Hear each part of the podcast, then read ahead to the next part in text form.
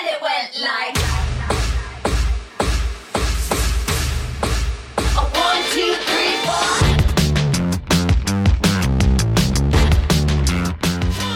Hello and welcome. This is Elsbeth Magilton, one of your hosts for the Girls Code Lincoln podcast.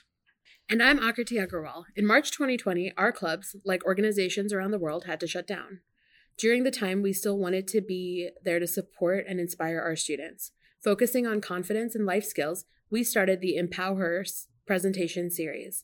Our speakers met directly with our clubs online, and the talks are available on the Girls Code Lincoln YouTube channel. The speakers in the series have a variety of careers and backgrounds. We know that confidence and leadership skills matter in every industry.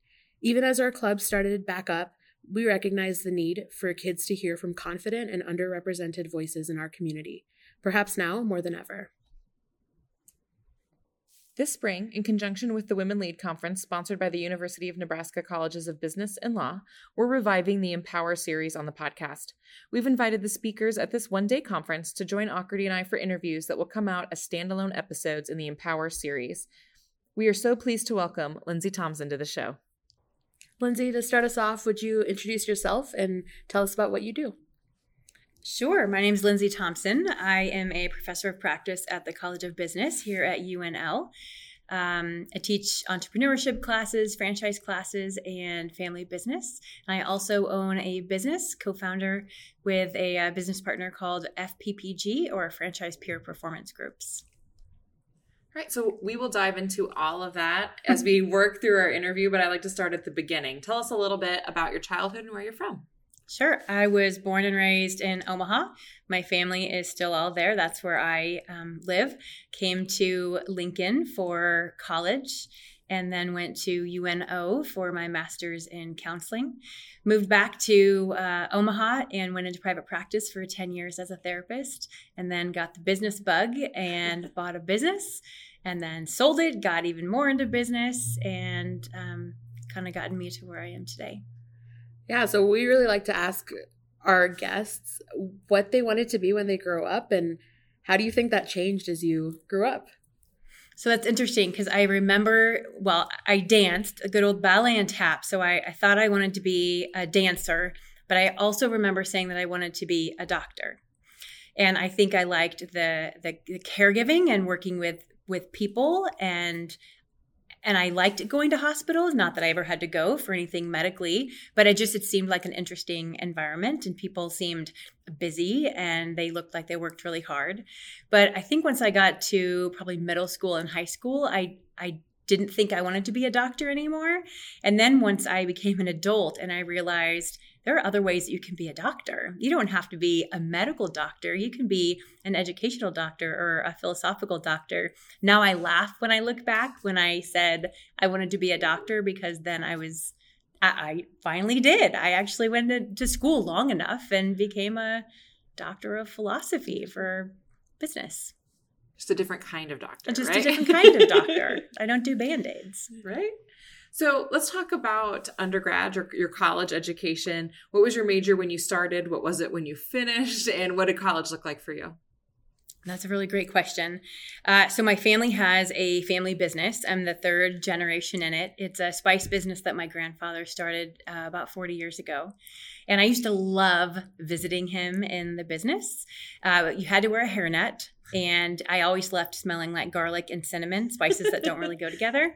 And I loved the fact that my grandpa owned this business, but I wasn't interested in spices. So when I got to college, I didn't want to take any business classes because I didn't want to have to go into the family business. Not that it what anybody was telling me I needed to. I just thought, well, I don't want anything to do with that, so I'm not going to take any business classes. And I liked psychology, but I thought, well, I don't know what you do with that kind of a degree career wise. And I always liked fitness and exercise and health, so I went exercise science. And I really struggled for four years in all the classes biology, chemistries. That did not come easy to me. So while I loved my friends in school, I loved Lincoln for school. I did not do a very good job picking the right degree, and I didn't speak up about it.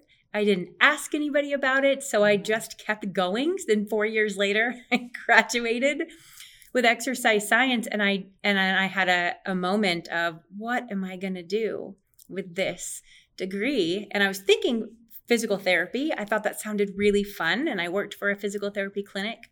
But I heard that it was really tough to get into PT school. So I thought, well, what about psychology? I always liked it. So I thought you can get a master's in counseling psychology and be a therapist. And that it's like this joy just overtook me. I was so excited. So I applied to grad school and became a therapist.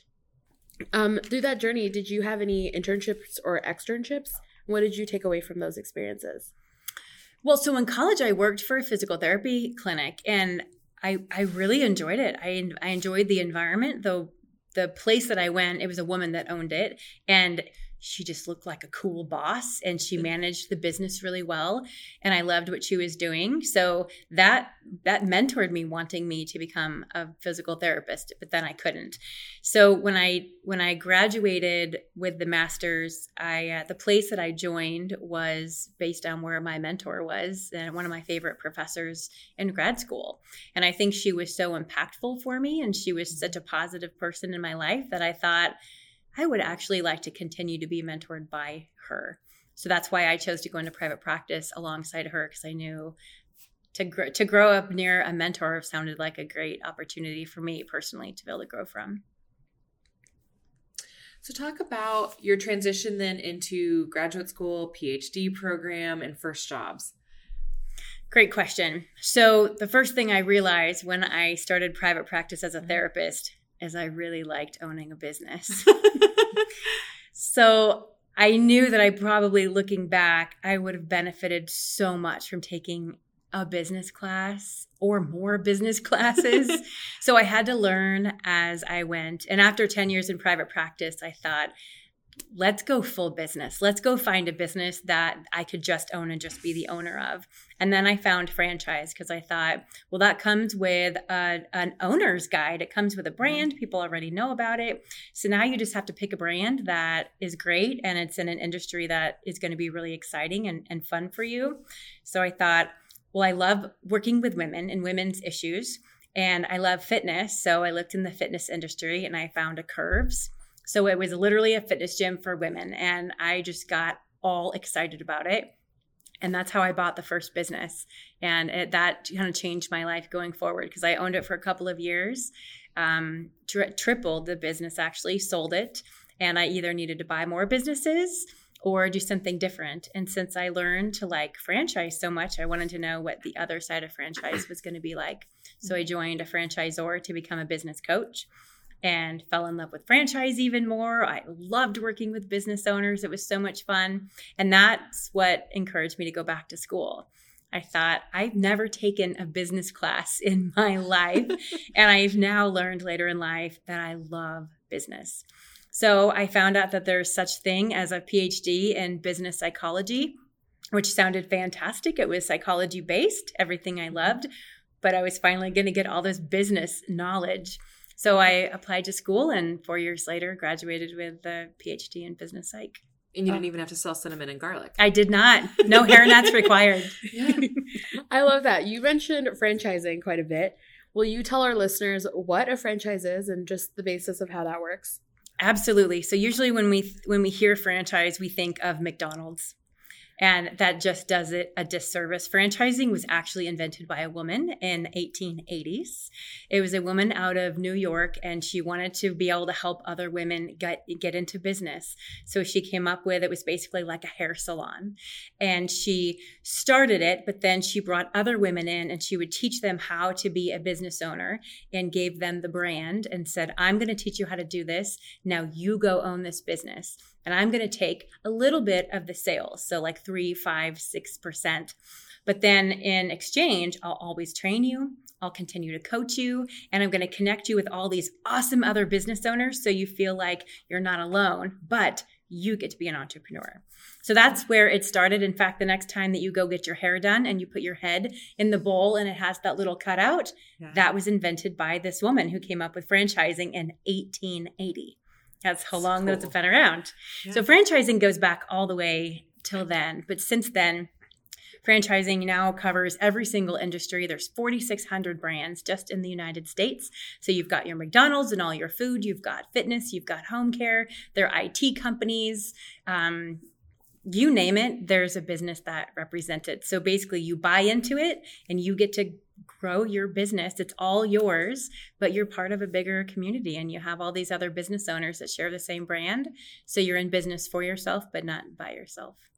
That's really cool. Thank you for explaining that. One of the other things that you mentioned is a PhD, and you got your PhD in something that wasn't your undergrad or your master's, which a lot of people think that when you do a PhD, you have to do it in whatever those other two degrees were, was in. Can you talk a little bit about that and how that works? Absolutely. I I don't know who made up the rule that you're supposed to stay in one discipline for all your degrees cuz it's probably hogwash. And it doesn't really make any sense because learning is just awesome. So why not learn in all these other disciplines that are just going to make you more well-rounded? So if something brings you joy and it's going to help round you out and now you get to then go back to the world and do something bigger and better with that education, who cares if it's in three different disciplines? Yeah, absolutely. So, you are also a professor of practice here at the university. Can you talk a little bit more about what you do now, both as a professor and how you balance that with being business owners? Ooh, balance. That's a really big word. Um, so, yes, a professor of practice at the College of Business. I actually came down here because we're starting a franchise program because we haven't had one since the 80s. So now these awesome students at the College of Business get to learn what franchising is and how they can potentially become a franchisee and pursue their entrepreneurial dreams. So I'm working to build out that program, which has a franchise club. We bring in awesome speakers all over the world, actually. And then the class is going to kick off this fall. So they'll get to learn what franchise opportunities look like. Um, and then in addition to that, I do have my business. And balance is a work in progress. It takes a lot of communication on both sides, a lot of self care, um, scheduling myself and time for me, recognizing when I need to set a boundary and say, I, I just need to stop working right now and I need to take the night off. Um, and then communicating with both my business partner and my great team here at the university and delegating things and asking for help when I need help. Yeah, you t- in your session today you talked about managing burnout. And I think that's something a lot of people struggle with. I mean, even younger children, there are just so many stimuli and there's so much social media and it feels like there's always information being thrown at us. What advice would you give to tackle that and how do you handle burnout with yourself? Yeah, that's a that's a really good question. So some of the things I covered in the talk is digital burnout, mm. just knowing when we need to turn off our phones, not sleep next to it, and even the social media feeds, just cleaning it out so it only has things on it that bring you joy and make you feel good, and not ads and messages that make you think that you're not good enough or that you need to strive for something that's different than you. So cleaning up those feeds, I think, is really important. Um, but then also boundaries with people, knowing when knowing where you end and others begin, just taking care of yourself and learning when to say no and when to say yes. I think are really important things to help you to prevent burnout or at least reduce it when things get really tough. So we like to call this next section the fill in the blank section. so it is what is the blank part of your career? And so the first the first uh, word we're going to put in there is what is the best part of your career? Hmm. Um. I think the people across the whole board, the team that I get to work with at the Center for Entrepreneurship, they're so inspiring and they invigorate me to keep to keep on top of me always growing. The students that are always coming in just inspire the heck out of me. And then at my at my business, my business partner, she's just she's phenomenal, and she's my opposite, and she makes me grow and stretch and um, holds me accountable to things that I probably never thought I could do before. Yeah. What's the hardest part of your career careers? I think just balancing it right now. It's the first semester that I'm balancing both and feeling new um, at the school side of it. I think I just need more time to get my feet underneath me to figure out how I'm going to balance it. Um, it's a lot better today than it was two months ago when I was brand new and still going through new new new employee. Um, so I think time is going to help out me feeling like I'm balancing it successfully. All right, our next one is scariest. What is the scariest part of your career? Hmm. I feel like we can also use the word intimidating or whatever. You know, sometimes maybe scariest isn't the right way to phrase it. Um, you know, whether it's scary or intimidating, I think the way that my mentors helped me to see those words are that means opportunity. So, I mean, if it was bad scary, then I wouldn't have done it. But good scary is just fear and it's different. And I guess my mentors have helped me to see that door says open. yeah. Yeah, absolutely. That's such a great mindset to have. Mm-hmm. Um, what is the most rewarding part of your career? Ah, I would probably have to go back to people. Um, I think I be, I think being surrounded by such great people, I'm always in a constant state of learning and growing, and I get to contribute to other people's learning journeys and growth journeys. It- That's just it's like full circle inspirational. All right. We like to end thinking about inspiration. Mhm. And sometimes it feels a little backwards, but I always like to start the inspiration conversation with failures. Mhm. Right? Where did we learn? Where did we have opportunities for growth? So, can you tell us about a failure in your life or career? Yeah i've i mean i've failed all over the darn place. Um, and the one thing i really like about business is failure is accepted with gusto. In fact if you if you think that you're going to fail or something's not working out like fail fast. Like just figure it out and pick yourself up. So i'm definitely i'm great at failing but i think i think the one area that i need to work on the most is separating the thing that i failed from and not aligning it with who i am so if I fail that fill in the blank, it doesn't mean that I am a failure, but the thing that happened didn't work out. That was a failure. So that is I'm a work in progress in it, but regardless across the board when when when I fall down and skin my knee, it's like you're not bad. That was a learning opportunity, but it doesn't define you. Mm-hmm. Yeah, absolutely. Going from that, tell us about a big success in your life or career. Um, well, I finished my PhD during the pandemic. So it was probably six months into the pandemic, and I could tell my brain was foggy. I joked with my husband that my brain was sweaty. I was just stressed, and I knew I needed to finish it, but I felt really alone. We were in lockdown at the time, and I'm at the very end of it, and I needed to finish it. And the fact that I did, I just can't believe when I was a kid, I said I want to be a doctor someday. And that was the defining moment of you're on this. For me, it was a phone call when you're defending your dissertation. And and if it's accepted, your dissertation committee says, Congratulations, Dr. Thomsen. And it's like everything happened in one moment, like, oh my gosh, I'm a doctor. That's what I said I wanted to be when I was a kid. And it's like it came to fruition. And it's just the one defining moment. Somebody finally calls you doctor for the first time. And that was a really cool moment. That's so great. Uh, what is the biggest piece of advice you would have for a young woman finding their way? Surround yourself with awesome mentors. Find as many as you possibly can and put them in your back pocket. And then, just as important, identify who around you is not your mentor. So, when they say something or suggest something, don't take it to heart if they're not on your mentor list. If it doesn't serve mm-hmm. you and it doesn't come from a place of joy or truth or respect or this is meant to help you grow, don't listen to it. Lean back on your mentors. I love that. Yeah. That reminds me a little bit. Of, is it Brene Brown? Brene Brown. it was yeah. like my favorite out there that know who to listen to. Who are you Yep. getting your feedback from? Yeah, I, love think she says put it in your one by one. Your Yep. mentors should be on a little tiny sheet of paper, one inch by one inch. And if somebody is telling you something and they're not on that list, then that's what you say. You're not on my list. I'm not going to listen to that. Or I'm not going to let it impact me or I'm not going to let that affect me. Mhm. You're not on my list. I love Yeah. that. Absolutely. Thank you, Dr. Thomsen, for joining us today. Um, we're so glad you're here, and thanks for sharing all this great advice with us. Thanks, Akriti. This was really fun. And thank you to Lysander Marquez, a Girls Code Lincoln volunteer and the technical producer of this podcast. Our theme music is Then It Went Like by Grace Mesa. Thanks, listeners, for joining us today. Um, Girls Code Lincoln is a 501c3 nonprofit organization based out of Lincoln, Nebraska, where we strive to ignite a passion for technology and leadership in young girls with the long term goal of closing the gender gap in STEM. Learn more at girlscodelincoln.org.